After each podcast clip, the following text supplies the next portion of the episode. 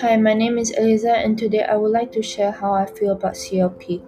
I feel like some teachers give too much classwork, but for applied digital skills, I'm able to do during class time. When I do schoolwork at home, it feels like homework, and I feel like there's a lot of stress. Sometimes I lash out at my mother. I hope that this term and next term will be better.